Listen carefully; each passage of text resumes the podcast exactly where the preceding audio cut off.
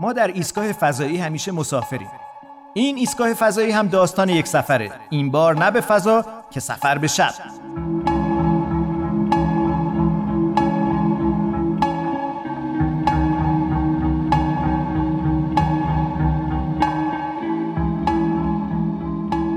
مردم زمین سلام. من سیاوش سفاریان پور هستم و شما شنونده 15 همین اپیزود از پادکست ایستگاه فضایی و این بار قصد داریم برخلاف گذشته درباره موضوعی صحبت بکنیم که خیلی ربطی به فضا نداره. راجع به دنیای نجوم می‌خوایم صحبت بکنیم. راجع به دنیایی که شاید شما هم علاقه من به ورود به این دنیا و قلم رو باشید ولی ندونید که از کجا باید شروع بکنیم. امشب هم در برنامه یا بهتر بگم امروز و امشب در برنامه ما احمد کریمی حضور دارن محمد صالح تیمار محمد جواد ترابی شهرزاد میرسلطانی و آریا صبوری که می‌خوام پیشنهاد بدم که این اپیزود رو برای کسانی که فکر می‌کنید علاقمند به دنیای نجوم هستن هم بفرستید پیشنهاد بدید که بشنون. چون قصد داریم راجع به همه چیز بگیم از دنیای نجوم آماتوری تا سفر کردن در طبیعت برای دیدن و رصد کردن آسمان شب تا تجهیزات و تلسکوپ ها و امکاناتی که به نظرتون میاد که لازمه که در دسترس داشته باشید. احمد شما به عنوان یکی از کهنه کارترین افراد در جمع ما این موضوع براتون جالبه چون قافلگیرتون کردن. بله کاملا قافلگیرانه. گروه واتساپی گفتن که موضوع چیه؟ من هی گفتم در استودیو بهتون میگم. صالح می‌بینم که خیلی با تعجب داری نگاه می‌کنی به من. آره اولش شما موضوع رو نگفتیم بعد من تو فاز این بودم که چی قراره بگیم. الان موضوع رو گفتیم. هم ذوق کردم هم همچنان متعجبم که یهو اومدیم توی همچین موضوعی و قراره چون خیلی سوال کردن ازمون. اگر یادت باشه نوبت های گذشتم خیلی ها می‌پرسن که من یک نوجوان 11 ساله یک کودک مثلا 7 ساله 4 ساله دارم که می‌خواد به دنیای نجوم وارد بشه. همم هم از ما می‌پرسن که چه تلسکوپی براش بخریم؟ جواب ما عموما اینه که در ابتدا لازم نیست تلسکوپ بخرید. محمد جواد شما یادمه که درباره نجوم آماتوری این روزها خیلی حرف و حدیث بود. حتی می‌خواستید مناظره بذارید مناظرتون به هم خورده شد اینا. مگه نجوم آماتوری اینقدر تناقض در تعریفش وجود داره که لازم به مناظره است؟ سلام. سوال خوبیه. واقعیت اینه که نجوم آماتوری تعاریف مختلف براش هست به ویژه در ایران. و نکته اینه که من خیلی تعریف گسترده تری در ذهنم دارم آن چیزی که در نجوم آماتوری در فعالیت نجوم آماتوری در ایران و در کشورهای دیگه دیدم. ولی دوستان دیگه همکاران دیگه من که اونها هم حالا پروژه‌های بین‌المللی داشتن و فعالیت‌های مختلفی داشتن تعریف دیگه ای دارن. من یک مثال می‌تونم بزنم. اینه که بخوایم قیاسش کنیم با کوهنوردی. برای من اون کسی که میره اورست هم کوهنورده. برای من اون کسی که هر چند هفته یک بار یک سری به تپه های اطراف شهرش هم می‌زنه کوهنورده. ولی بعضیا میگن نه برای کوهنورد بودن حتما باید تو باشگاه های کوهنوردی رفت دوره دید دوره دید و تجهیزات لازم مدرک گرفت گواهی گرفت و اینها. من این بند و بساطا رو بیشتر به خاطر میگم که در کشورهای توسعه یافته وجود نداره و به خاطر همین یکی باید آسونتر بگیریم به خصوص اینکه حالا ایران از لحاظ نجوم آماتوری در میان کشورهایی که در خاورمیانه هستن حداقل حرف اول می‌زنه. یه نکته اینجا وجود داره. آقای دکتر میرترابی در ایستگاه فضایی تنها عضو ایستگاه فضایی هستن که در دنیای نجوم حرفه‌ای در این قلم رو قدم برداشتن آموزش نجوم رو در فضای آکادمیک دنبال کردن حتی الان تدریس می‌کنن. ولی شنونده های عزیز بگم که تقریبا همه کسانی که در این ایستگاه حضور دارن در فهرست منجمان آماتورن. همون تعریفی که محمد جواد گفت و ظاهرا دروازش دروازه بسیار بزرگیه که خیلی ها می‌تونن ازش عبور بکنن و در این قلم رو قدم بگذارن. این ایستگاه فضایی اختصاص پیدا می‌کنه به دنیای نجوم و ورود به این عرصه شگفتی و عظمت.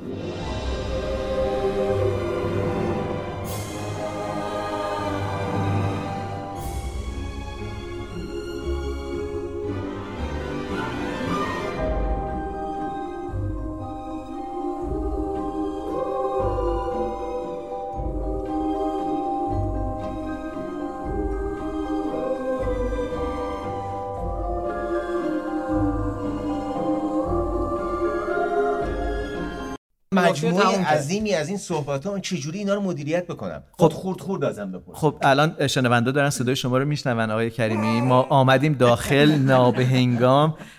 خیلی ممنونم از احسان مهرچو که انقدر ناغافل میاد داخل. گفت احمد که کلی حرف داره و اینها. از میکروفون دور بودید صداتون اوت بودش فقط آره، یه خورده. آره، آره. قربان این سینه پرحرف شما از کجا می‌خواد شروع بشه؟ وای وای وای. عرض کنم خدمتتون من در تکمیل صحبت های مجای عزیز محمد جواد ترابی عزیز راحت‌تری. خب باید بگم که من به شخص آماتورم حتی در زندگی کردنم آماتورم.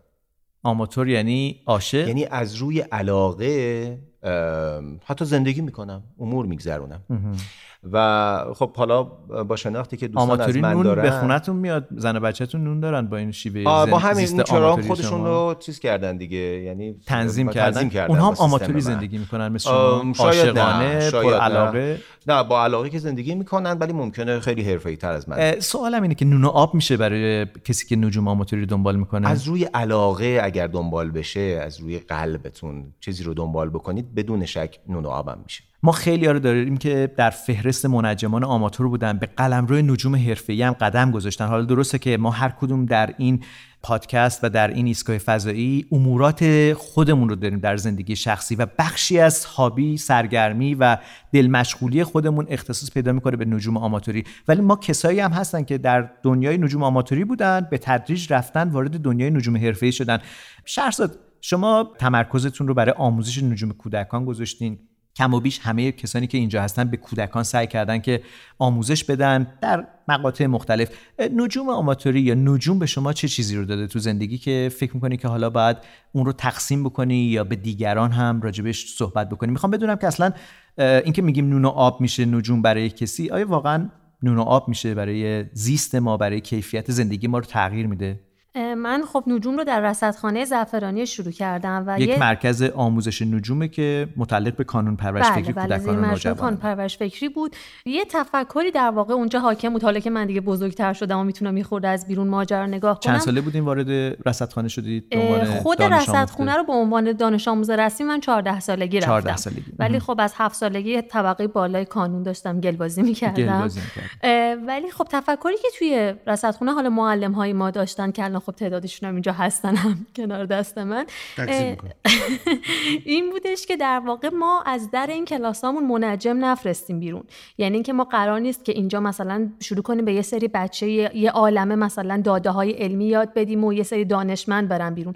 در واقع توی رصدخانه زعفرانی برای ما نجوم رو بهانه کرده بودن که شیوه متفاوتی از تفکر از نگاه به زندگی یا کارهای مختلف. این که آقا سوال بپرسید به دنبال پاسخ سوال هاتون برید. چرا بگید هر چیزی رو نپذیرید؟ یا چیزهای از این دست در واقع پرداخته بشه؟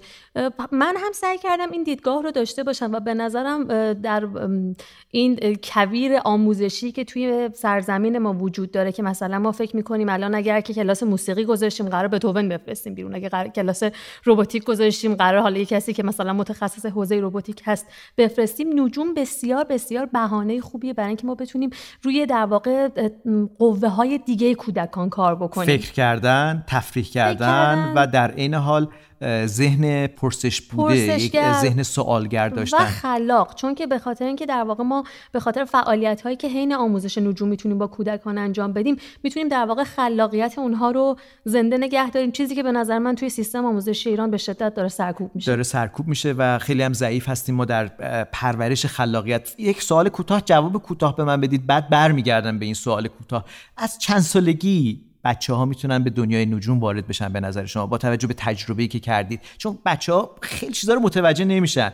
بچه سه چهار ساله رو وقتی بیایم راجع به سیاره ها فرق ستاره و سیاره بهش بگیم شاید خیلی متوجه نشه. چه سنی رو مناسب می‌دونید برای اینکه یه کودک بخواد بیاد راجع به نجوم بدونه؟ من مناسب ترین سن رو نقطه شروع 8 سال می‌ذارم. 8 سال به بالا. یعنی مدرسه رفته باشه کلاس اول و بله. دوم رو رد کرده باشه. آریا شما هم در دنیای روباتیک دارید فناوری رو به نوعی آموزش می‌دید به افراد کم سن و سال. هم یادمه که در محک با هم دیگه آموزش نجوم به کودکان می‌دادیم یا یه جوری سرگرمی آفرینی به بهانه نجوم داشتیم. شما فکر می‌کنید که نجوم به زندگی شما چه چیزی رو اضافه کرده؟ خب نکن نجوم برای من خیلی خوب بوده. من اون بخشی که دوست داشتم شخصیت اجتماعیم شکل بگیره دوستان خوبی پیدا بکنم سفر برم بتونم از اطلاعات جهان اطرافمو بتونم کنجکاوانه تر ببینم و مهمتر از همه بتونم علت پدیده ها رو سوال کنم. وقتی یک اتفاقی میفته فقط به فکر این نباشم که سریع نفسم رو تو سینه حبس کنم تلفن رو بردارم یا الان برم تو شبکه های اجتماعی توییت کنم یا غیر فکر کنم به علل و عوامل داستان. به نوع تفکر من خیلی مهم بود. حتی تومعنینه در زندگی شما ایجاد کرده که فکر بکنید و بعد اینش یک بخشش بوده. حتی تو زندگی حرفه‌ای اگر انتخاب کردم که وارد رشته برق بشم هم باز به علاقه نجوم بخش نجوم رادیویش بود که دوست داشتم که وارد این رشته بشم. من برم سراغ صالح تیمار محمد. صالح تیمار که میشه گفت که به نوعی شاید یه نسل تازه نفسی از منجمای آماتور در ایران از جمله افرادی هستش که خیلی جوانه ولی داره آموزش نجوم رو انجام میده. نجوم به تو چی داده ساله بخش مهمی از شخصیت من و بخش مهمی از اولین های زندگی من در نجوم شکل گرفته. مثلا من اولین سفر تنهایی زندگیم رو در نوجوانی به قصد دیدن آسمان های تاریک انجام دادم. یعنی سفری که بدون خانواده مثلا. مثلا رفتین توی ماراتون مسی شرکت کردید یه رقابت رصدی یا رصد عمومی آره یا رصد, رصد عمومی برای رصد بارش شهابی بود آها. که ما رفتیم به بیابانهای حارس آباد اطراف اصفهان. این اولین تجربه من بود در نوجوانی.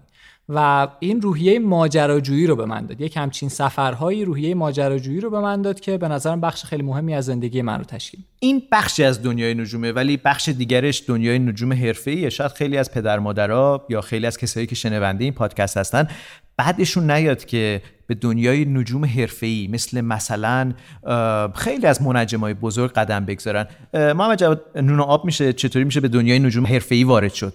کاش این سوال آقای میرترابی جواب می‌دادن. من جاشون خالیه. من فقط لیسانسم مرتبطه یعنی من لیسانسم فیزیکه, فیزیکه, و مسیر رفتن به نجوم حرفه‌ای در ایران هم همینه. یعنی شما می‌خواستی منجم حرفه‌ای بشی؟ قطعا انتخاب من فیزیک بود برای نجوم ولی خب یه کمی شرایط شرایط خاصیه. یعنی شما وقتی می‌خواین برای نجوم کار بکنید و تلاش بکنید شاید در زمانی که در دانشگاه هستید نمی‌تونید کار دیگه جز این که مثلا بیایید تدریس کنید فیزیک و نجوم و بتونید منبع درآمد داشته باشید. و به خاطر همین شرایط زندگی هر فردی تغییر می‌کنه. خب ولی به هر حال ما می‌دونیم خیلی الان میرن رشته اختر فیزیک رو انتخاب می‌کنن. یعنی می‌خوام بگم که اگه پشتوانه کسی داشته باشه مسئله نیست. پشتوانه چی؟ مالی؟ پشتوانه مالی به خاطر اینکه شما باید 7 سال 8 سال 9 سال درگیر, درگیر در یک موضوع تحصیل باشید, تحصیل باشید و ولی من بعدش خیلی امیدوارم. چه برای داخل کشور چه برای خارج از کشور. من این حرفو دو سه سال پیش این به این شکل نمی‌زدم. به این علت که به طور مثال الان من وقتی می‌بینم گنبد رصدخانه ملی ایران سازش به تحرک افتاده یعنی آره. حرکت می‌کنه دیگه شوقی دارم که بالاخره داره یه اتفاقایی من توضیح بدم که رصدخانه ملی ایران بزرگترین طرح دنیای نجوم حرفه ایران حتی میشه گفت در ساخت یک سخت افزار باز یکی از بزرگترین و پرهزینه ترین پروژه های علمی فناوری ایرانه و چشم امید بسیاری از منجمان حرفه‌ای در ایران به رصدخانه ملی هست که حالا خوشبختانه خبرهای مطلوبی بله. از اون میشنویم که سازه داره ساخته میشه بالای یکی از قله های ایران در واقع داره ساخته میشه قله گرگشت و امیدهای زیادی رو در دنیای نجوم حرفه‌ای در اختیار علاقمندان گذاشته. ولی من همچنان نمی‌تونم اینو انکار بکنم که ما یک نقطه اتصال بسیار بسیار قوی داریم و اون آسمان شبه و بودن زیر آسمان. راستش بخواین حال همه ما رو خوب می‌کنه. تصویر نقطه کوچک آبی. و کره زمین. کره زمین که این نقطه کوچک آبیه. بحثی که هست اینه که یکی از دوره های نجومی که یک دفعه یکی از مراکز دعوت کرد که تدریس کنم توی یه دانشگاهی بود. گفتن یه علاقه مند نجوم من قراره مثلا چهار ساعتم شما در مورد ابعاد جهان صحبت کنید بعد وقتی پرسیدم رشته تحصیلیشون چیه رشته تحصیلیشون دی بی ای بود. یعنی اینا اکثرا رهبرای سازمانی بودن. بعد مثلا یه آقایی بود که فرض کنید مدیر یک بیمه بود که مثلا دو سه هزار نفر زیر دستش کار می‌کنن و همینطور یه صنایع خیلی بزرگ زیر دستشون بود. و وقتی پرسیدم از اون فرد که چی شد که شما تصمیم گرفتی برای اینا دوره در مورد ابعاد عالم بذاری گفت فردی که بدون در جهان به این بزرگی هست و خودش چقدر کوچیک هست طبیعتا باید تو ذهنش کمی اون منیت هاش پایین بیاد. و ذهن رهبران و مدیران عالی بتونه با یک چنین چیزی پیوند بخوره؟ زندگی چندین هزار نفری که زیر دستشون هست هم می‌تونه دچار تغییر بشه. خیلی علی من برگردم به اون نقطه کوچک آبی یا نقطه آبی کمرنگ پیل بلوتات که لفظ درستش نقطه آبی کمرنگه. فکر می‌کنم خوبه که یه بار مرورش بکنیم. یه بار مرورش بکنیم که به نوعی در واقع جملاتی هستش که کارسیگان یک سیاره شناس نسبت به یکی از تصاویر بی‌نظیری که یکی از فضاپیماها از سیاره زمین از دور دست ها گرفته نوشته و این متن و این یادداشت بارها در فضاهای اجتماعی باز نشده سخنرانان زیادی بهش استناد کردن. به این دلیل که به نظرم یک پیام مشترک داره که این پیام بد نیست با همدیگه بشنویم. با صدای اگر موافق باشید احسان مهرجو که زحمت post production یا پس تولید در واقع این پادکست رو هم بر عهده داره.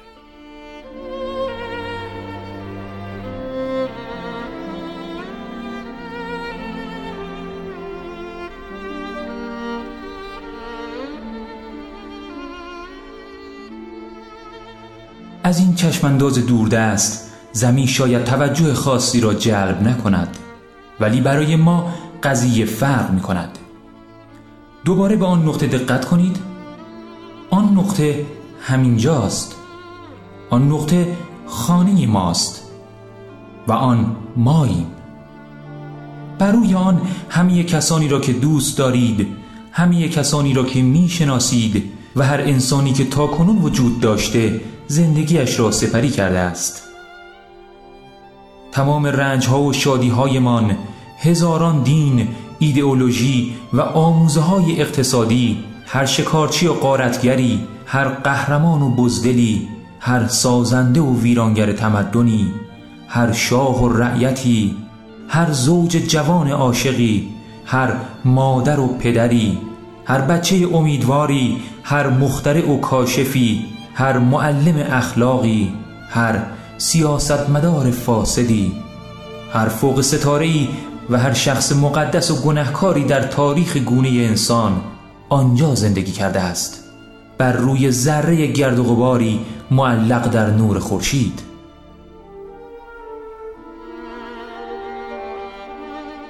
زمین منزلگاه بسیار کوچکی در عرصه پهناور گیتی است. به رودهای خونی فکر کنید. رودهای خونی که شاهان و فرماندهان جاری کردند تا در شکوه پیروزی لحظه ای بتوانند ارباب قسمت کوچکی از این نقطه باشند. به ظلمهای بیشماری فکر کنید که ساکنان گوشه ای از این نقطه توسط ساکنان به سختی قابل تمایز از گوشه دیگر دیدند چقدر سوء تفاهمهایشان پرتکرارند. چقدر به کشتن یکدیگر مشتاقند و چقدر کینهایشان عمیق است. قیافه گرفتنهایمان خود مهمبینی خیالیمان توهم اینکه یک جایگاه ویژه در جهان داریم توسط این نقطه کم نور به چالش کشیده می شود سیاره ما یک ذره تنهای احاطه شده در تاریکی عظیم کیهانی است. در گمنامی ما در این عظمت هیچ نشانه ای برای کمک به ما از جای دیگر برای نجات ما از دست خودمان نیست.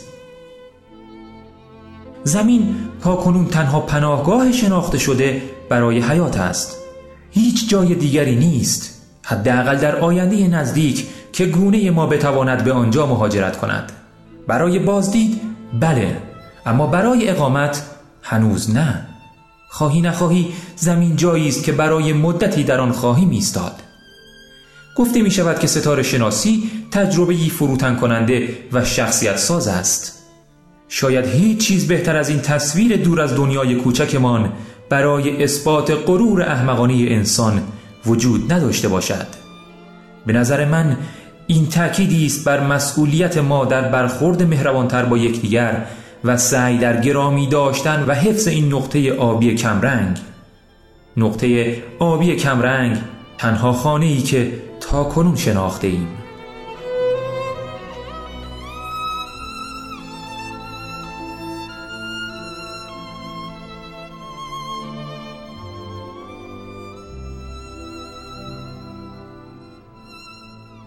صدای ما رو از ایستگاه فضایی میشنوید و ما این بار داریم راجع به دنیای نجوم صحبت می‌کنیم. دروازه ورودی دنیای نجوم برای علاقمندان احمد خیلی سوال پرتکراریه که مطمئنم از تو هم در آسمان نما و جاهای دیگه که هستین می‌پرسن که چی بخریم؟ ابزار و تلسکوپمون چی باشه؟ شما اصلا جوابی که می‌دید چیه؟ والا فعلا هیچی نخرید. الان که دلار گرونه و شرایط خیلی سخت ولی الان تلسکوپ های دست دوم هم می‌بینم که دارن میفروشن بعضی از منجمان آره اینم خوبه. منتها من همیشه این نهیب رو میدم به دوستانی که واقعا وارد این دنیا وارد جرگه منجمان می‌خوان بشن منجمان آماتور. اینکه اول تا می‌تونید مطالعه کنید. به نظر من مطالعه توی زمینه نجوم یک درکی رو خودش آرام آرام به وجود میاره که شما چه چیزی رو لازم دارید برای دیدن چه جرمی؟ من توضیح بدم که صدایی که شنیدید مربوط به موبایل خانم میرسلطانی فرماندهن. آره. مثلا. ایشون فرمانده فرمانده سابق هستن. فرمان فرمانده. اینترنت به. نظرتون ف... این فرمانده که وسط حرکت ایستگاه داره کار دیگه ای می‌کنه حذف باید گردن. جدی؟ شما آقای سالتی ما اینجور نظرتون بله بله. رأی می‌گیرین. اجازه بدید اجازه بدید. من حواسم باید به ایستگاه در فضا هم باشه. یه پیغام خیلی فوری مگه اونجا اینترنت؟ بله اینترنت داره. وقتی من فرمانده شدم خیلی چیزا اضافه شده به خیلی ایستگاه. چیز اضافه شده ولی به هر حال می‌دونید که مردم در بخش از کره زمین گرفتار همین اینترنت کم سرعت و یه وقتای قطع شدنش و اینا هم هستن. در این روزگار داریم ما این پادکست رو تقدیم شما می‌کنیم. احمد. کجا بودیم از؟ جایی بودید که- ارزم به حضورتون که بعد گفتید که نخرید آقا دلار آره. گرون شده و اینها ولی یه؟ نکته وجود داره. من پدر فرزند چه می‌دونم 8 ساله ای رو دارم که می‌خوام براش کادو بخرم. می‌خوام یه چیز علمی براش بخرم. تلسکوپ من. من تصمیم گرفتم تلسکوپ بخرم براش. اه، آخر اولی هم که شما میگید برو کتاب بخون و مطالعه کن و صورت فلکی رو یاد بگیر و اینا یا برو کلاس آموزش اینا رو هم تا تهش بارها شنیدم. ولی من به هر حال می‌خوام تلسکوپ بخرم. آخه اه، چیزی که در وهله اول به وجود میاد تلسکوپ اول میشه گلدون ها. می‌خوام بهتون بگم که بعد از این آها. مدتی اگر میشه ابزار تزئینی خونه. میشه گلدون کنار خونه و شما هیچ استفاده ای هم ازش نمی کنید چرا؟ چون که کار باش سخته. بله بعضی خیلی اه، سریع میرن سراغ اصل مطلب یعنی یک تلسکوپ خیلی بزرگ می‌گیرن. داریم خانواده الان فکر نمی‌کنم اینجوری باشه ولی قبلا اینجوری بود که مثلا یک تلسکوپ 10 اینچی 12 اینچی می‌گیرن و هم بردنش یعنی سخت بالا پشت کردنش، جابجاییش آها. سخته. همین که میشه کالای اضافی خونه دیگه با این حساب. یعنی نه کودکشون می‌تونه باش کار کنه نه خودشون می‌تونن کار بکنن. اون اپراتوری هم که میاد بهشون یاد میده یاد میده ولی وقتی میره دیگه نمی‌تونن دوباره باش کار بکنن. اه، خطی خارج میشه. من یه سوالی که همیشه از کسایی که این سوال از زمین پرسن مطرح می‌کنم اینه که برای چه کسی چند ساله با چه دامنه آگاهی نسبت به نجوم. برای کی می‌خوایم تلسکوپ بخوایم اول باید به این سوالا جواب بدیم. من همیشه مثال پیانو رو می‌زنم. شما وقتی ندونید که چطور پیانو بنوازید یه مدتی چهار تا ترق دروغ باش می‌کنید صدای درستی در نمیارید و دلزده میشید در هر سنی که باشید. آها. و توی من الان توی مثال خوبیه. آره همیشه اینو میگم. توی مدرسه که خودم ابتداییم رو اونجا درس خوندم الان نجوم درس میدم به بچه ها عجب. بچه های چهارم خب. تا ششم دبستان آره. و اونجا همه اولیا میان میگن ما می‌خوایم تلسکوپ بخریم. چی بخریم؟ انقدر بودجه داریم فلان و اینا. من توصیهم اینه که این کارو نکنید و مثال پیانو رو می‌زنم و بعدش میگم که بچهتون رو بهش یک کلاس خوب هدیه بدید یک گشت رصدی هدیه بدید. نگاه کردن به آسمون رو با چشماش هدیه بدید. چرا؟ چون بهترین و اولین ابزاری که ما داریم در مواجهه با آسمان شب چشمام. و شاید حتی یه دوربین دو چشمی ساده که باش هم بتونه طبیعت رو ببینه هم آسمون رو ببینه هی به ت... یعنی یواش یواش در واقع یه جوری در واقع من اه، شما مثال پیانو رو زدین. من برای همه مثال قلاب ماهیگیری رو می‌زنم که شما یه قلاب رو بگیرین بندازین توی آب. نمی‌دونید کجا بندازید که اصلا آیا اینجا ماهی داره یا نه. این وهله اول. بعد نمی‌دونید که اصلا باید سر اون قلابه چه کرمی بزنید اصلا قلابتون باید چی باشه. یک عالمه پیچ و خم داره ماهیگیری و یه نکته که وجود داره حالا همین الان فکر کنم خیلی خوبی راجبش بتونیم صحبت بکنیم. اونم اینه که تصویر خارق العاده ای که ما از پشت تلسکوپ نمی‌بینیم. ما اندکی بزرگنمایی می‌بینیم. که خوبه جذابه. ها اینو یه مقدار ما داریم زیادی می‌زنیم دنیای نجوم رو به نظرم تو این برنامه. نه، من که فکر دیدن صحابی جبار برای شما جالب نیست؟ من ف... برای من فوق العاده است. دیدن زحل براتون جالب ولی نیست؟ کاری که مستندها و تصاویری که توی گوگل جای دیگه در تصاویر دست هابل نیست تلسکوپ هابل نیست. یعنی مثلا حلقه زحل رو قطعا من می‌تونم می‌تونم بگم که چه ماه چه زحل. ماه اگه بزرگنمایی مناسبی داشته باشه اون تلسکوپ. دیگه آریا و داره کج و کله اینقدر نگاه می‌کنه. هر کی ببینی براش جذابه. ولی انتظار هابل صحابی جبار جذاب نیست. تکمیل کنم در صحبت های محمد جواد عزیز. اینی که تلسکوپ حالا من نمی‌دونم فکر کنم ارق همه ما باشه. بله، بله. مثلا.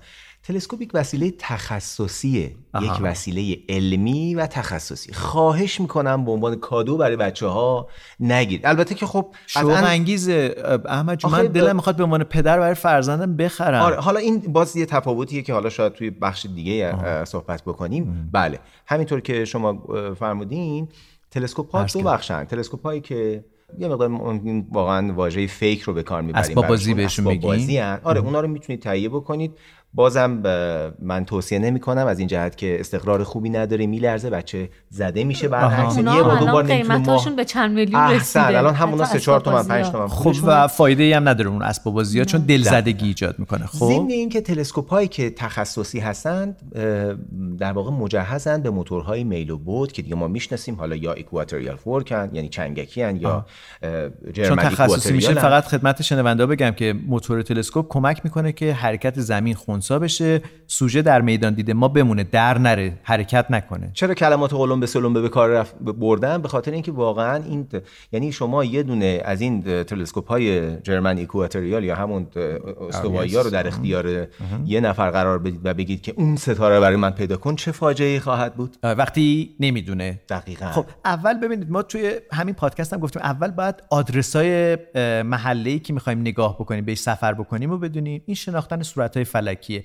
کتاب های آموزشی وجود داره. ولی چطور میشه برای یک بچه حالا ده دوازده ساله شوق انگیزش کرد؟ از کجا تلسکوپ به درد یه فرد می‌خوره؟ فردی که حتی می‌خواد اصلا با داشتن تلسکوپ به دنیای نجوم وارد بشه. اینجا فکر کنم سن می‌تونه موثر باشه دیگه. یک باید اون بچه به نظر میاد خیلی کنجکاو باشه بخواد تلسکوپ و براش این موضوع موضوع جالبی باشه و بعد بتونه با ابزار کار بکنه دیگه. الان ما می‌دونیم که یه بچه 4 5 ساله می‌تونه اسمارت فون رو برداره باز بکنه. ما با نسل جدیدی از بچه‌ای روبرو هستیم که کار با ابزار براشون خیلی سخت هم نیست. به نظر میادش که یه خورده متفاوت از دوران ما دقیقا همین می‌خواستم بگم سیاوش جان.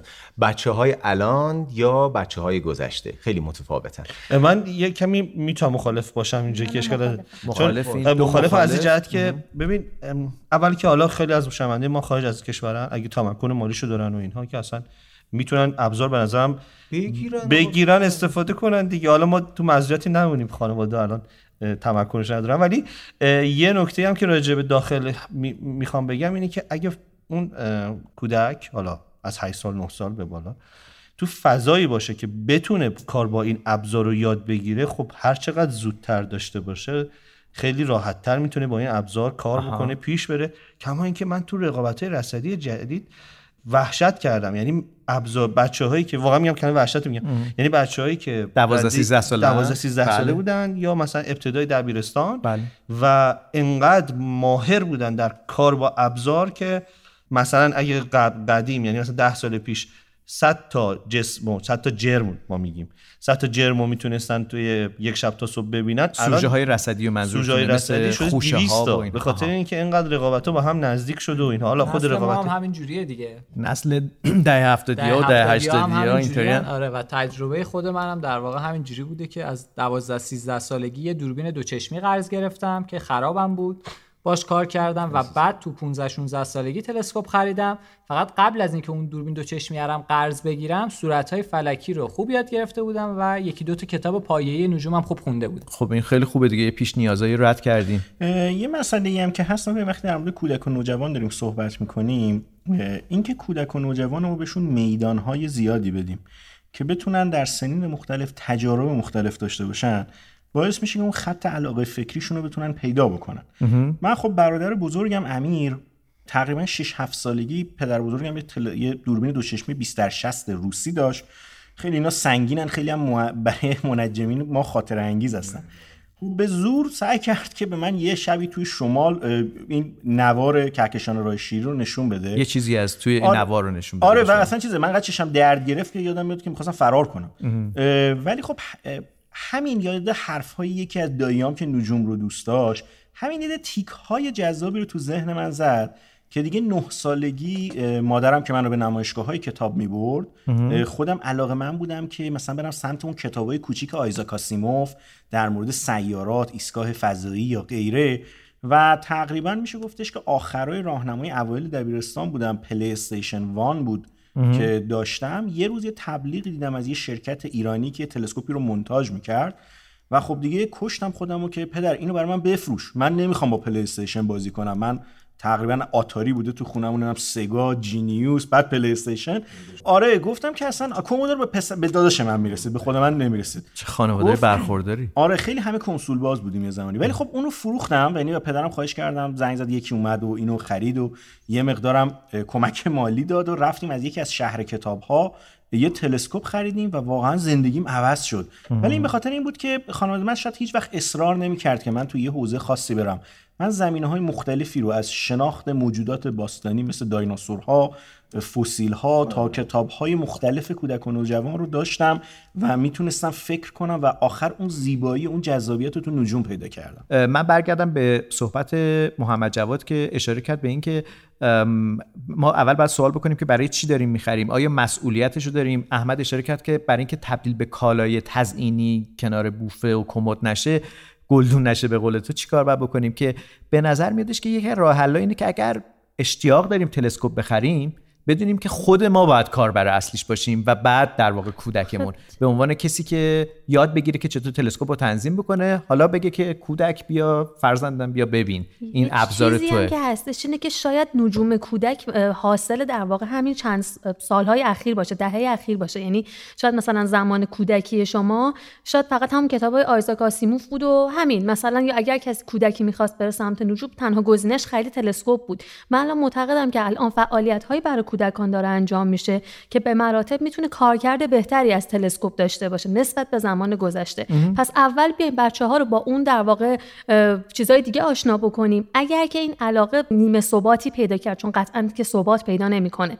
یک نیمه ثباتی درش دیدیم و دیدیم داره ادامه میده و همچنان پیگیر هست. کتابش رو خونده مثلا کلاسش رو پیگیری کرده پادکستش رو گوش داده. اگر اینها رو پیگیری کرد بعد خانواده حالا بیاد وارد خرید تلسکوپ بشه و اون وقت بخواد چالش های داشتن یک تلسکوپ رو پشت سر بذاره. حالا یه نکته هم بگم که این جو نجوم موتوری بسیار جوان و بسیار کم سن و سال. توی ایران بابه. یعنی معمولا در کشورهای توسعه یافته افراد بعد از بازنشستگی میرن سراغش و مثل ماهیگیری دیگه میشه هابی بعد از و پولاشون رو جمع کردن حالا تلسکوپ خفن گرفتن. علاقهشون رو دارن. و میشن کاشف. چقدر ما کاشف دنبالدار سیارک و ابرنواختر داریم که بازنشستن و افراد بسیار تاثیرگذاری در می‌تونه یه پزشک باشه یا هر فردی در هر حوزه دیگه باشه. به این دلیل در واقع این افراد خیلی می‌تونن موثر باشن که می‌تونن منابع اصلی خودشون رو بیابن سوال اصلی خودشون رو طرح بکنن و بدونن دنبال چی هستن. حتی ممکنه که جواب سوالشون هم ندونن اصلا سوالی نداشته باشن فقط به عنوان یک سرگرمی. ولی کاربر مطلوب تری هستن دیگه نسبت به افرادی که یه کودکی که 8 سالشه تازه داره جهان رو می‌فهمه نمی‌دونه اصلا رشته تحصیلیش چیه شغلش در آینده چیه. پس دنیای نجوم آماتوری رو همینجا تعریف بکنیم. دنیای نجوم آماتوری افرادی هستن که تحصیلاتشون در زمینه نجوم نیست شغل اصلی و درآمدشون از زمینه نجوم شاید نیست. به عنوان یک استاد دانشگاه به عنوان یک منجم بله. حرفه‌ای و دل مشغولشون ولی نجومه ولی به صورت کاملا علمی. یعنی کاملا علمی هم به معنای اینکه دارای یک منطق مشخصی از فهم اصول علمی هست. شاید بهتر بگیم که ببخشید من دارم اینجا تصحیح می‌کنم یا فکر می‌کنم که شاید این توضیح اضافه بدم که ما اگه میگیم راجع منطق علمی داریم صحبت می‌کنیم اون منطقی در دانشگاه دنبال میشه نیست. ولی حداقل اینی که فرق می‌دونن در کدوم منابع و کجا مراجعه, مراجعه بکنن که دچار شبه علم نشن.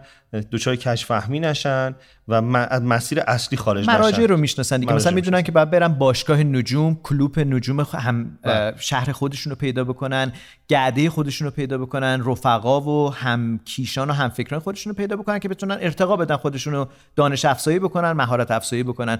آیا با این تعریف از نجوم آماتوری موافق هستین که ما داریم راجع به کسایی صحبت می‌کنیم که تحصیلات الزاما نجوم ندارن ولی حالا در هر رشته دیگه درس خوندن به نوعی سرگرمی و در این حال دل مشغولیشون نجومه. کسی با این مخالفتی داره؟ نه. نه خیلی هم عالی و حتی می‌تونه بخشی از درآمدزاییشون هم از نجوم آماتوری باشه. چجوری درآمد دارن؟ آموزش نجوم میدن؟ این میشه درآمد از نجوم آماتوری؟ واقعیتش اینه که هم خود من جای جای دور احمد کریمی احمد کریمی. خود من در یک آسمان نما مشغول به کارم فعالیتم هم حرفه‌ایه. یعنی این حقوق می‌گیری. از همین راه در ولی این حرفه‌ای بودن به معنی اینکه منجم حرفه‌ای هستن نیست. یه منجم آماتوری که کار حرفه‌ای داره انجام میده. یه نکته دیگه این که در رابطه با مثلا افرادی که نجوم درس میدن و یه بحثی که حالا خیلی توش الان چی میگن توی دنیا خیلی داغه تو حوزه نجوم آماتوری میشه اینجا راجبش صحبت کرد اینه که قدیم ما به عنوان کار داوطلبانه کلا فعالیت های نجوم آماتوری می‌دیدیم.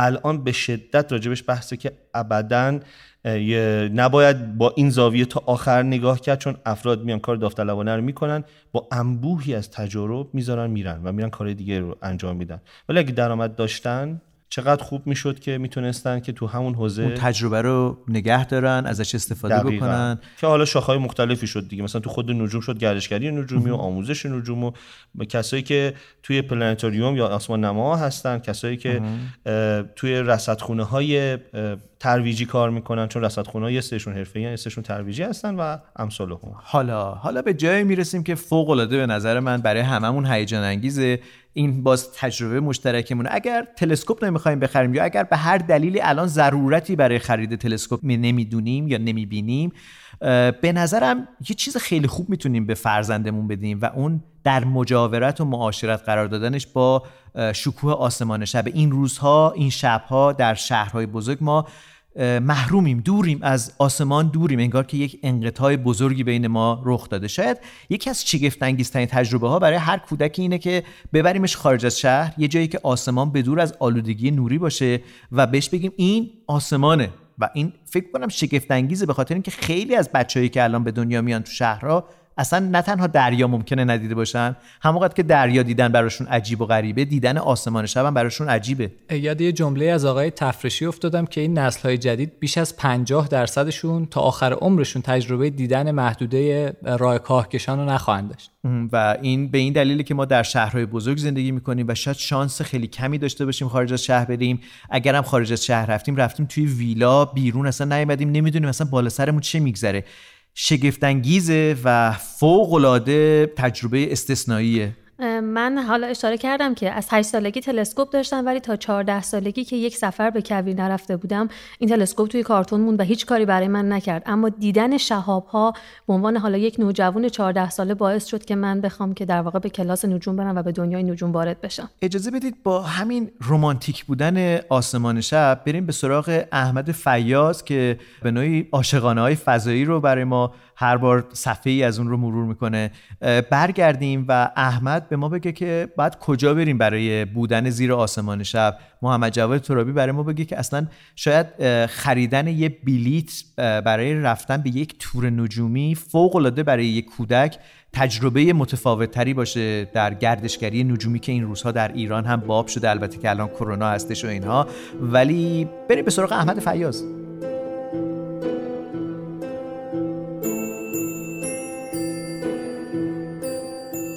خواب می دیدم یه دشتی از ستاره بود. انگاری که منظومه شمسی و فرش کرده باشن اونجوری. آسمون شهاب بارون جینگ و جینگ ساز می اومد از بالای کمربند سیارک ها شاید از ستاره های بالای آسمون شب شیراز می اومد و من به قول حافظ در این بحر معلق یهو چشمم افتاد به تو. تو که مثل کهکشونای عروس دریایی با یه دنباله طولانی و قشنگ از گاز و گرد و غبار و اشعه های کیهانی خوشرنگ از فاصله چندین سال نوری اون طرفتر می اومدی سمت من. قمرهای گالیلئی رو هم که گوشواره کرده بودی دوتا به این گوش دوتا به اون گوش. نگم برات.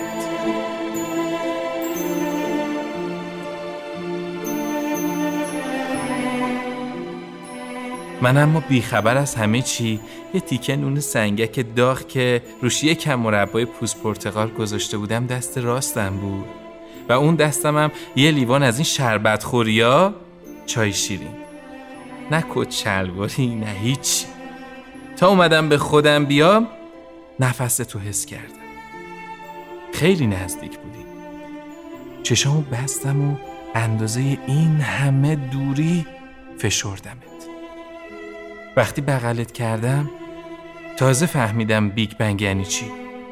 تازه فهمیدم شروع هستی می‌تونه از یه آغوش در وضعیت بسیار متراکم و عاشقانه شروع شده باشه. حالا البته خدا نکنه ما مثل کیهان در گذر زمان دچار انبساط بشیم. نه ما همیشه متراکم و فشرده کنار هم میمونیم. یه خبر خوشم دارم برات. اون قضیه خونه اینا بود. اونا رو هم حل کردم. با هم میریم مریخ. هم ترکیب بدنش اندازه گرانشش همه چیش به زمین نزدیکه. همین که اونجا یه شبانه روز 24 ساعت و 39 دقیقه و 35 ثانیه است. اینجوری یعنی 39 دقیقه و 35 ثانیه بیشتر وقت داریم.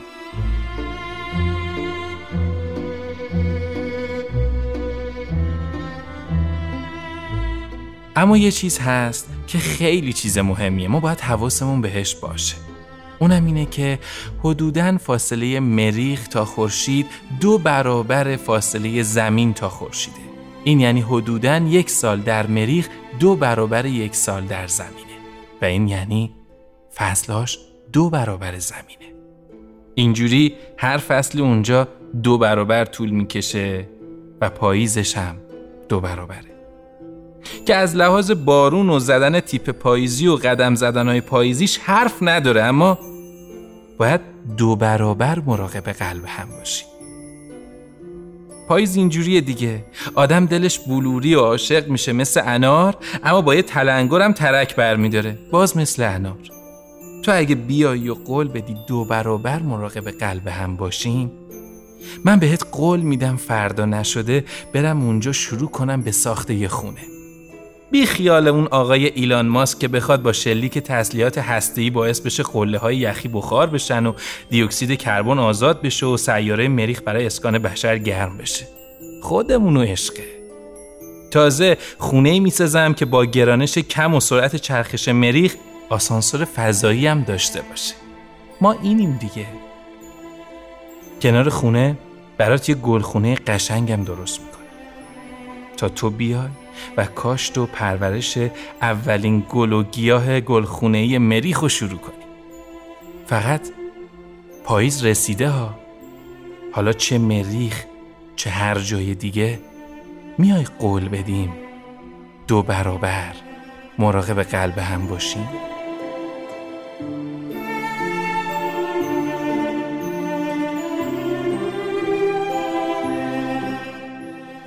صدای احمد فیاض بود و عاشقانه های فضایی.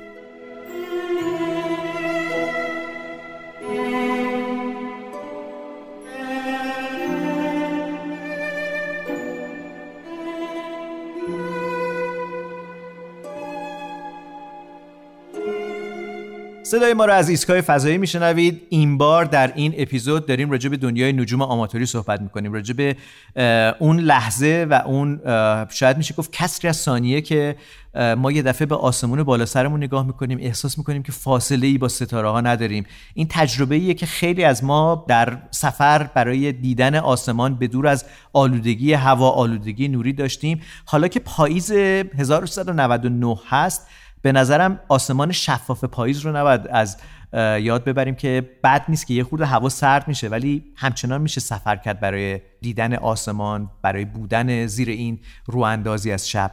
الان وقتشه. دقیقا الان وقتشه و در واقع پاییز فصل خوبی هست برای دیدن زیبایی های آسمان بالای سرمون. چرا پاییز خوبه؟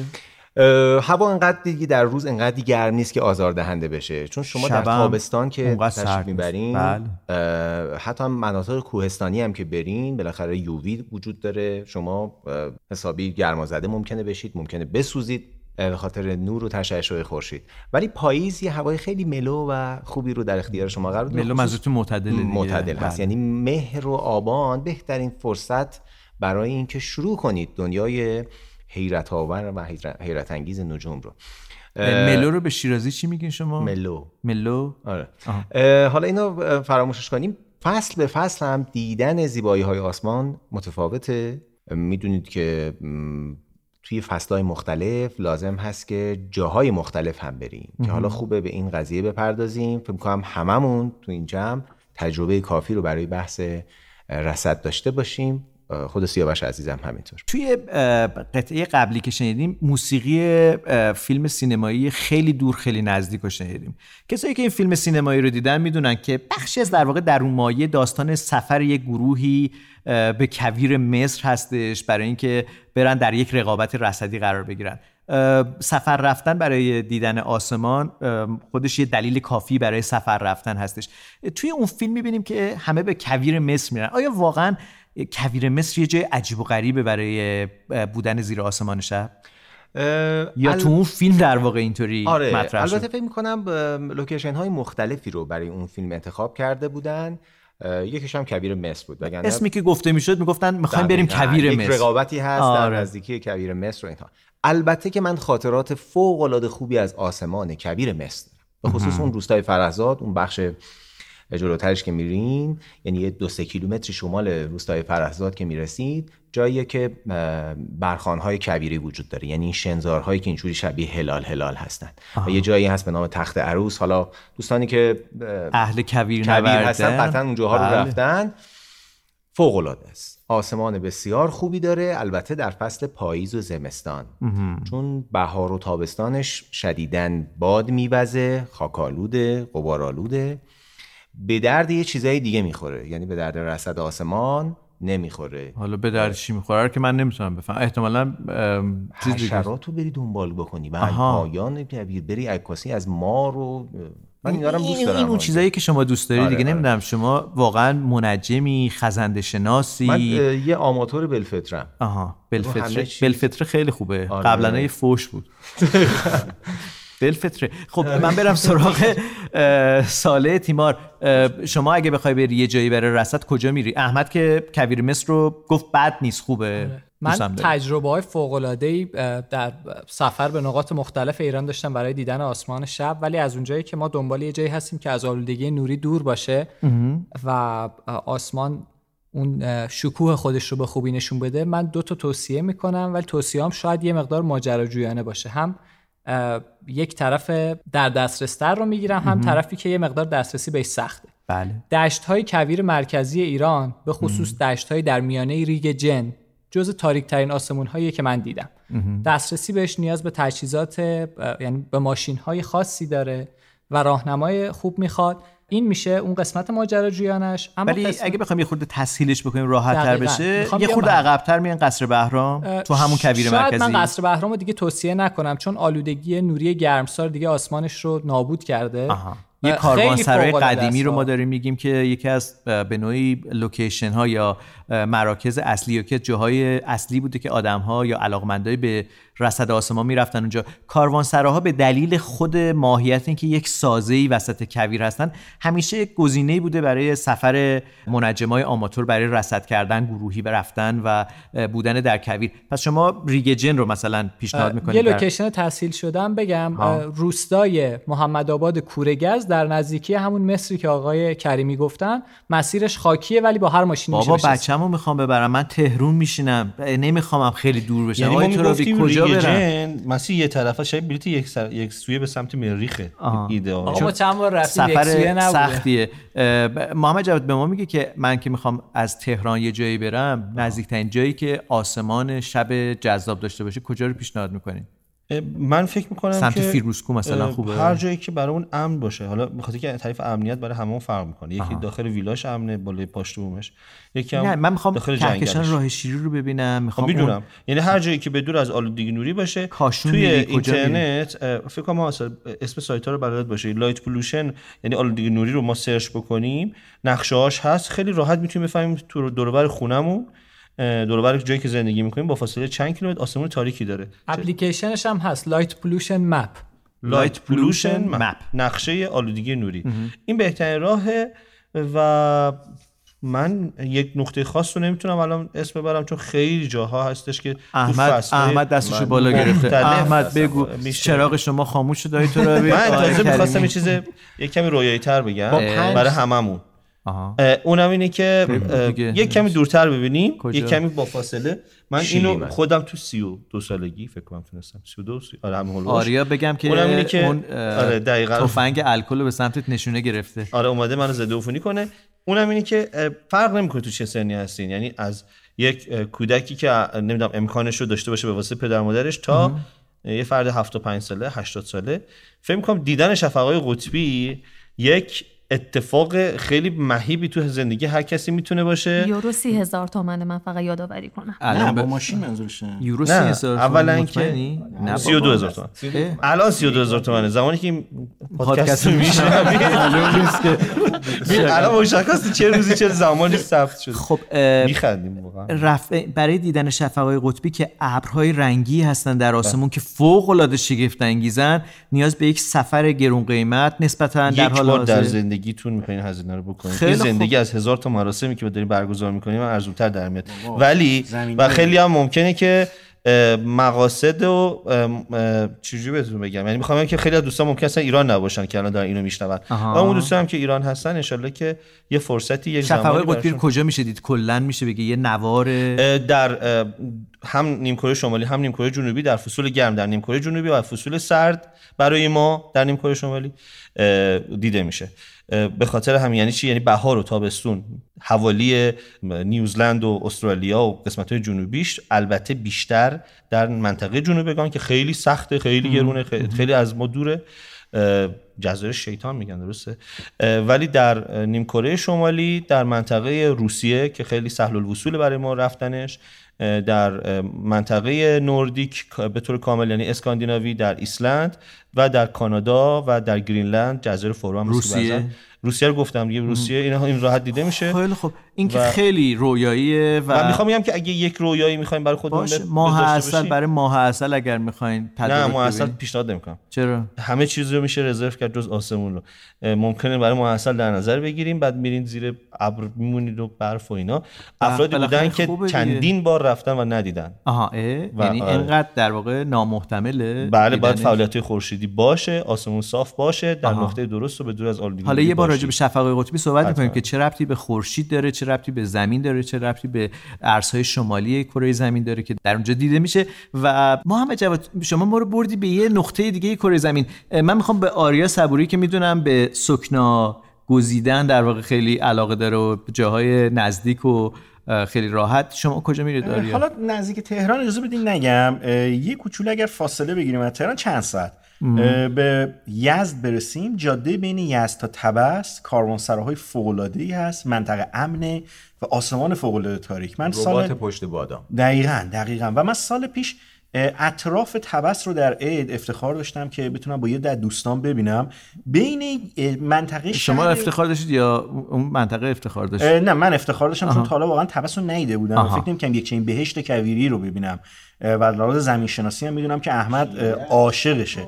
و بین طبس و یه روستایی به نام روستای ازمیغون یا حالا ازمیغان ما میگیم آسمان بسیار تاریکی داره. وقتی اپلیکیشن light pollution رو هم نصب می‌کنیم بین جاده یزد و طبس و بین طبس و ازمیغون جزو تاریک ترین آسمان های ایران هست و اتفاقا امکانات حمل و نقلی خوب و جاده مناسب. اون بحثی که محمد جواد عزیز گفت امنیت هم بسیار مهم هست. خرانق هم. همونجا بود دیگه درسته؟ خرانق یزده. یزده. اون یزده. و اونجا یه مقدار متاسفانه آلودگی نوری باعث خراب شدن. یادش بخیر اون سالی که ما با قطار من بلند 83 شدیم بعد دیگه. نرفتم. ماراتون مسی اونجا برگزار میشه آره. دیگه ماراتون ششم. خب هر کاری می‌کنم به من بگن یه جا نزدیک تهران برو. احمد بگو. دیگه. آره، آره. ببینید اون مسیر باز هم با ده یازده ساعت برای مثال از همون یزد رو می‌فرمایین؟ خب. بین تبس و یزد یه تا لوکیشن بگو نزدیک تهران آره اونایی که نزدیک تهران هست البته خب چون شنونده های ما تمام ایران هستن هم بله سعی می‌کنیم بله، چند تا بله. حالا یه دونم. برای منی که می‌خوام بچه‌مو بله، ببرم من حالا بچه. ندارم درسته ولی. می‌خوام ببرمش دیگه دو سه ساعت خوبه یا سه چهار ساعت؟ دو سه ساعت دو سه لطفا. ساعت. بله بله. خط دو سه ساعت هم زیاده قربونتون. خب این یه مقداری ما رو محدود می‌کنه. چون اگر دو سه ساعت بخواین اه، از تهران حرکت بکنید باید برید مناطق کوهپایه‌ایه. فیروزکوه خوبه؟ مثلا فیروزکوه خوبه. جاده فیروزکوه وقتی میرید بعد از آبسرد بله. یه منطقه یعنی جابان رو که رد می‌کنید سمت راستتون به سمت سیمین دشت. زرین دشت و سیمین دشت. شما دیگه میاین به سمت زمین های پایین دست. یعنی دیگه از کوه های پر ارتفاع البرز فاصله می‌گیرید میاید توی دشت مرکزی. یعنی بازم حالات کوهپایه‌ای داره ولی دیگه سمتتون به اون سمت. منطقه سیمیندش فوق العاده است. یعنی آسمان تاریک دست اولی می‌تونه در اختیارتون قرار بده به خاطر اینکه دور تا دورتونم افق کوه هست نه کوههای بلند که مانع بشه صورتهای فلکی حالا چیز رو ببینید. ارتفاع پایین رو ببینید. دقیقاً. ولی به همون اندازه چون سیمین‌دشت خیلی بزرگ نیست و عموما باغ داره و خود همین درختها باعث شده که سرپوش ایجاد بکنن روی منابع نوریش منطقه تاریک دست اول خیلی خوبی هم هست. ضمن اینکه اگر بخواین عکاسی بکنید landform های بی‌نظیری هم وجود داره. رخساره های ژئومورفیک زیبایی هم هست که می‌تونید background تصویرتون قرار بدید با این راه شیری و با اون ستاره ها و صورت های فلکی. و یه توصیه همیشگی که هر جایی که می‌خواین برین قبلش باید مطالعه بکنیم که به لحاظ امنیت که همه دوستان به نوعی گفتن و وقتی روز برسید در محل خیلی خیلی متفاوته نسبت به زمانی که شما یه جوری برید که شب برسین.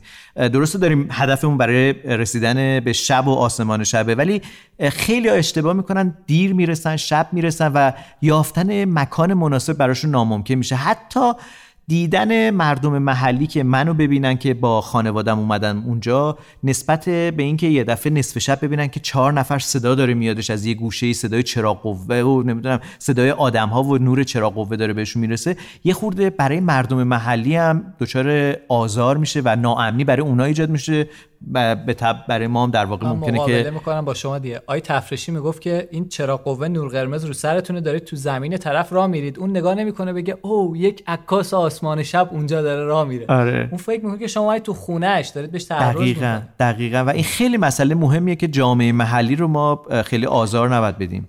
یه... خیلی نه یعنی مثلا اصلا نباید آزار بدیم. خیلی. خیلی حالا یه خورده میشه. من تو شب تاریکم به شکست نزدیکم. رویاهام کوتاهه.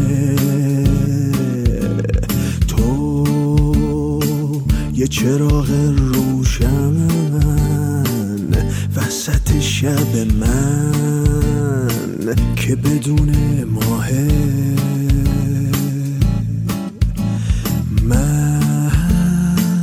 آخرین آوازم خودم رو باسازم تو مترو می‌خونم.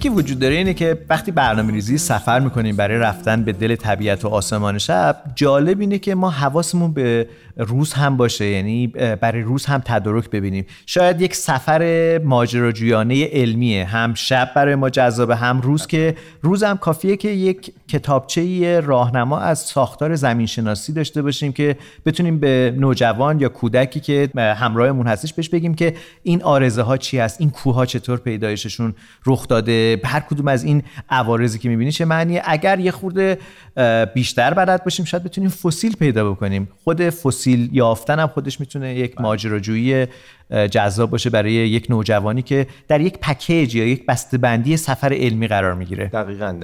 برای تکمیل صحبت های خوبتون باید بگم که علم دیگه. یعنی علم همه چیش زیباست. من فکر کنم خیلی از ستاره شناسای آماتور به گونه برد واشینگ هم می‌کنن یعنی پرنده نگری هم, هم می‌کنن بالاخره نگاهشون آسمونه. خصوصا کسایی که دوربین دو چشمی دارن. احسنت.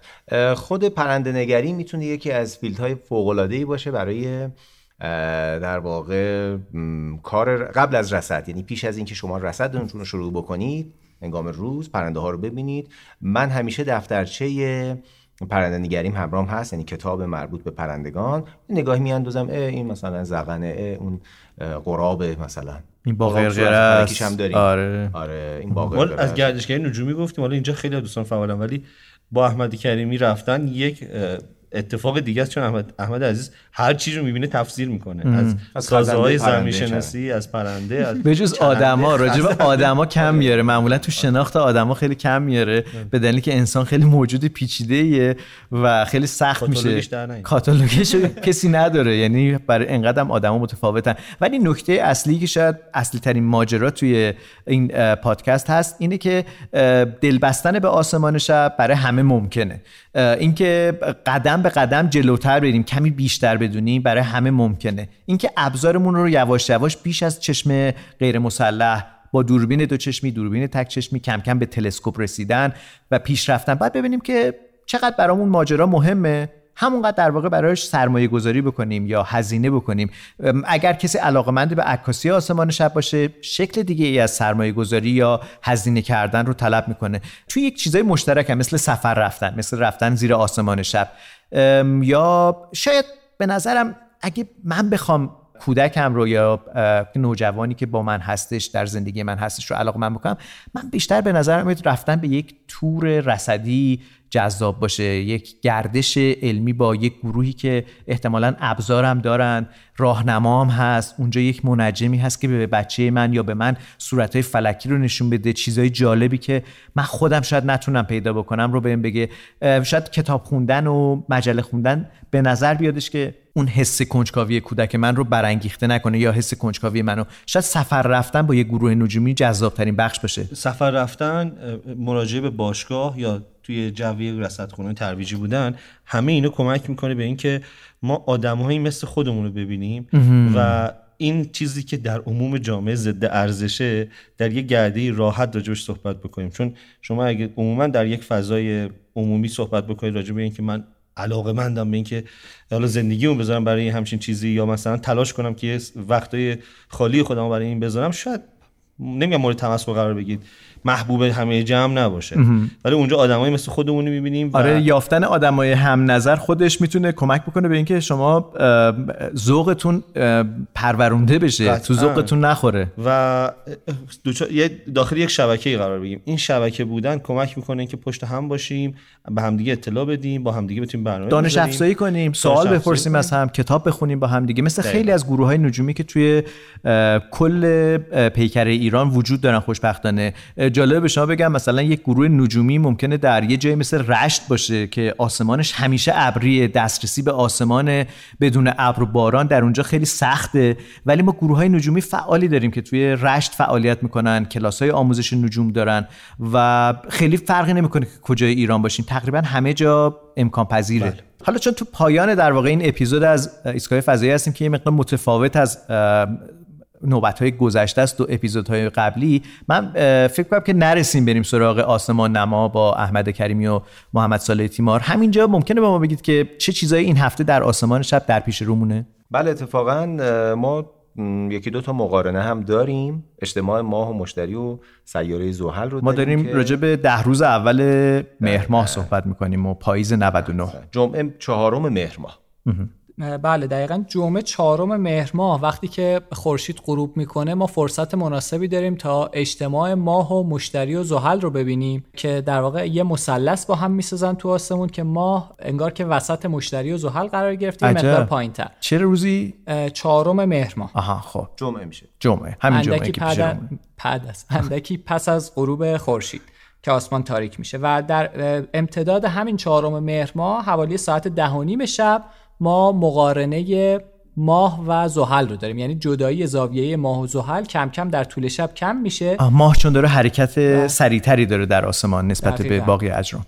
و اینجاست که جدایی زاویه ماه و زحل به حدود سه درجه می‌رسه. این برای منجمای آماتور خیلی جالبه دیگه رصد کردنش. ولی به شکل کلی ما چهارم مهر ماه بعد بین سیاره زحل و سیاره مشتری کره ماه رو ببینیم. دیگه چه رویدادی داریم احمد جان؟ هیچی نداریم. همین فعلا برای این هفته اول ده روز اول مهر ماه همین خوبه. خیلی متشکرم که درباره تجربه های خودتون در دنیای نجوم گفتید. حتما جای صحبت درباره نجوم حرفه‌ای خالیه. ما اختصاصا این اپیزود رو اختصاص دادیم به ماجرای ورود به دنیای نجوم. قلمرو نجوم آماتوری کجا هست؟ چطور می‌تونیم در شکل‌های متفاوتی در این قلمرو حرکت بکنیم و باشیم؟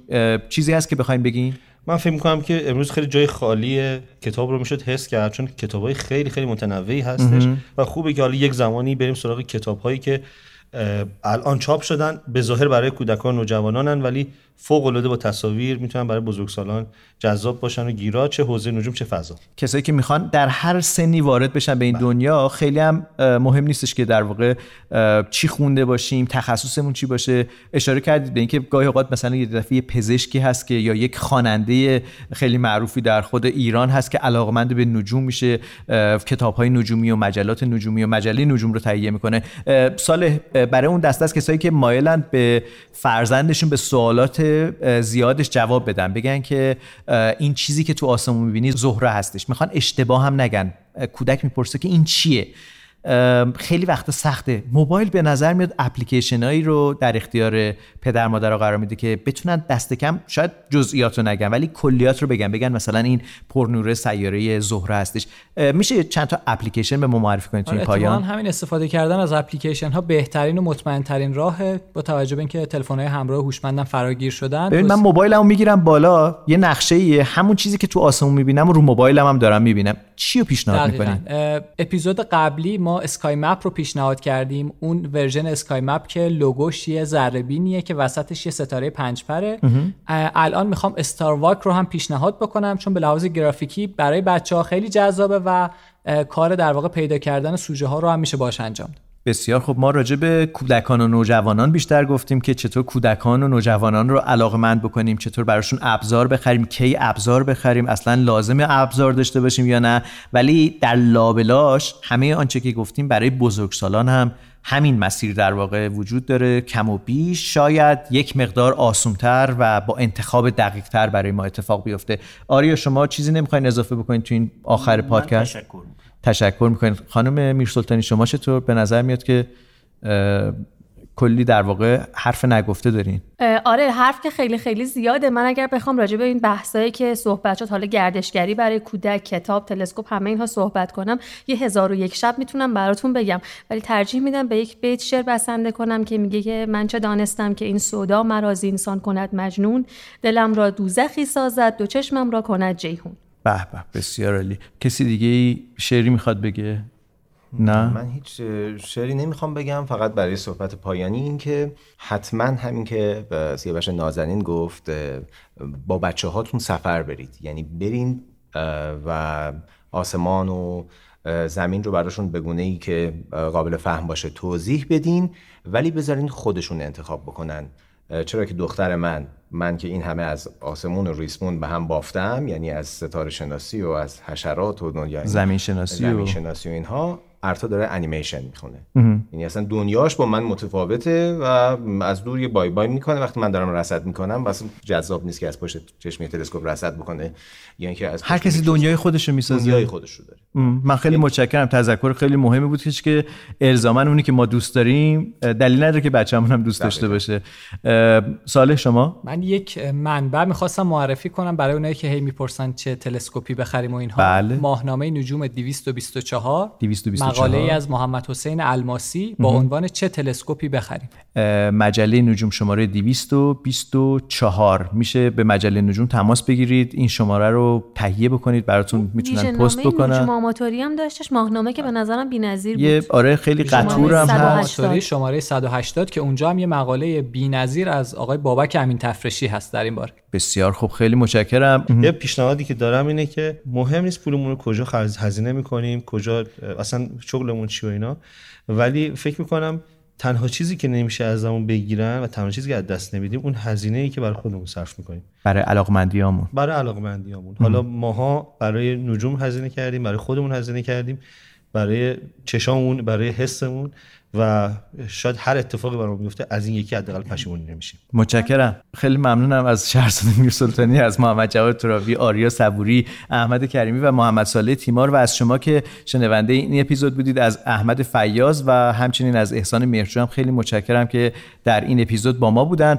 لطفاً اگر فکر می‌کنید کسانی هستن که علاقمند به دنیای نجوم هستن فرزندانشون علاقمند هستن پیشنهاد بکنید که این اپیزود یا این قسمت رو بشنون. براشون لطفاً بفرستید ما رو در Castbox می‌تونید بشنوید در کانال تلگرامیمون این اپیزود رو قرار میدیم. همچنین در واقع در باقی پادگیرها در شنوتو وبسایت شنوتو در دسترس هست این اپیزود و باقی اپیزودهای ایستگاه فضایی. صرفا هدف ما این هستش که شما رو آشنا بکنیم با دنیای نجوم و ستاره شناسی این پادکست اصلا کارش همین هست.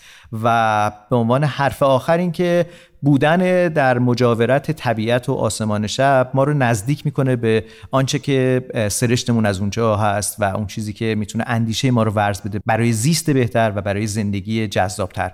من سیاوش سفاریان پور هستم. از شما خداحافظی می‌کنم و دعوت می‌کنم از اینجا به بعد قسمتی دیگر از داستانهای خیالانگیز و فضایی شهرزاد میرسلطانی رو بشنوید. قسمتی دیگر از پاکت فلزی.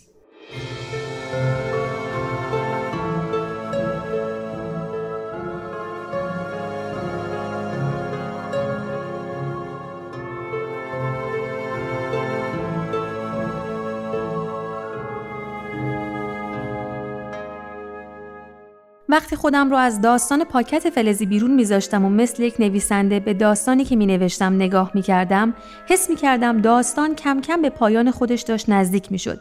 گره ها یکی یکی باز می شدن و رازها و معماها تبدیل به حقیقت می شدن. اما من ته دلم دوست داشتم این داستان حالا حالا ها ادامه پیدا کنه و سالهای سال هر 17 ساعت و 42 دقیقه و 33 ثانیه یک بار نامه ای رو از نگان دریافت کنم اما از نامه قبلی و حرفایی که نگان به هم زده بود دلهوره این رو داشتم که اگه مأموریتشون تموم بشه و به زمین برگردن بازم برام نامه میفرسته اصلا اگه برگرد زمین حاضر هست بیاد من رو ببینه و خودش برام باقی ماجراهاش رو تعریف کنه مثل همیشه ساعتها با فکرها و سوالهای مختلف گذشت تا نامه جدید نگان بعد از 17 ساعت و 42 دقیقه و 33 ثانیه از راه رسید. خانم نویسنده سلام. امیدوارم حالتون خوب باشه. خب قرار بود براتون صدای ضبط شدم رو که توش برای همه فضانوردا توضیح داده بودم. چجوری موفق شدم به این ایستگاه فضایی بیام رو براتون پیدا کنم و بفرستم. اما نشد. چون اون فایل صوتی دیگه وجود نداره. حقیقتش پدرم و فضانوردها از وقتی متوجه حضور من شدن پاک تمام کارها و معمولیت های ایستگاه رو یادشون رفته و همه فکرشون این شده که داستان نگان رو چه کنیم. بعد از اینکه اون همه من حرف زدم و صدام رو ضبط کردن تا به زمین بفرستن و گزارش بدن که سر و کله یه دختر بچه توی این ایستگاه فضایی پیدا شده حالا به این نتیجه رسیدن که ممکنه سازمان فضایی بعد فهمیدن این داستان حسابی توبیخشون بکنه و پدرم و بقیه فضانوردها کارشون رو از دست بدن. در نتیجه خیال می‌کنن داستان سفر فضایی سری نگان قرار سری بمونه. اما وقتی به این فکر می‌کنم که شما قرار از داستان سفر من یک کتاب بنویسید که به دست کل بچه های سیاره زمین برسه دلمو می‌گیرم و قش قش میخندم. حقیقتش مادر و پدرم فکر می‌کردن من اگه یه لباس فضانوردی واقعی داشته باشم دیگه دست از سرشون برمیدارم و آروم میشینم یه گوشه به رویای سفر به فضا فکر می‌کنم. اونا نمی‌دونستند که هدیه دادن این لباس تازه میشه شور دردسرای بزرگ بزرگ براشون. درست همون زمانی که تولد من بود و من این لباس رو هدیه گرفتم اوج کار پدرم تو سازمان فضایی بود و تمرین هاشون رو برای این سفر فضایی شروع کرده بودن. از فردای تولدم شبانه روز به مادر و پدرم می‌گفتم که منم دوست دارم همراه پدرم برم. دوست دارم ببینم فضا نوردا چه آموزشهایی برای رفتن به فضا می‌بینن. دوست دارم ببینم اصلا چه تمرینایی می‌کنن. فضاپیماشون چیه؟ چه شکلیه؟ سکوی پرتاب کجاست و چجوری بهش می‌رسن؟ خلاصه انقدر گفتم و گفتم و گفتم تا بالاخره پدر تصمیم گرفت با رئیسشون تو سازمان فضایی صحبت کنه تا شاید اجازه بدن من هم سر آموزش ها و تمرین ها همراه پدر برم. رئیس سازمان فضایی هم حسابی دلش به رحم اومد و با خودش فکر کرد خب شاید اینجوری یک دختر فضانورد قوی در آینده تحویل جامعه بده. نمی‌دونست که اون آینده خیلی نزدیکه و خیلی زودتر از چیزی که فکر می‌کنه اون دختر کوچولو قرار تبدیل به یک فضانورد بشه. اینجوری شد که من مدت زیادی پا به پای پدرم مثل یک فضانورد واقعی به سازمان فضایی رفتم و همه آزمایش و تمرین هاشون رو از نزدیک دیدم. تازهشم اینقدر حضوری دختر بچه اونجا براشون جذاب بود که خیلی وقتا به خود منم توضیح می‌دادن و میذاشتن کنارشون تمرین کنم. وای نگم براتون که چقدر پوشیدن لباس فضانوردیم و تمرین تو استخرای بزرگ زیر آب کنار فضانوردا لذت بخش بود. درسته اینکه این پروژه محرمانه و سری بود ولی هیچ فضانوردی از صحبت در مورد پروژه ها و کارهاش با خانوادش حتی اگر سری و محرمانه باشه نمیترسه و نگرانی نداره برای همین شبها که من و پدر از سازمان فضایی و تمرین ها برمیگشتیم حسابی از این پروژه حرف زده می‌شد و حتی من از بخشایی از پروژه که ازشون بیخبر بودم یا اون جلسه های آدم بزرگا که توشون منو راه نداده بودن هم با خبر می شدم. خب مدت زمان زیادی به این شکل گذشت و کم کم تمام فضانوردها برای این سفر فضایی آماده شده بودند. همه چیز در ایستگاه فضایی هم آماده بود و روی زمین مقدمات سفر فضانوردها برای سفر فضاییشون آماده شده بود تا اینکه بالاخره روز پرتاب از راه رسید.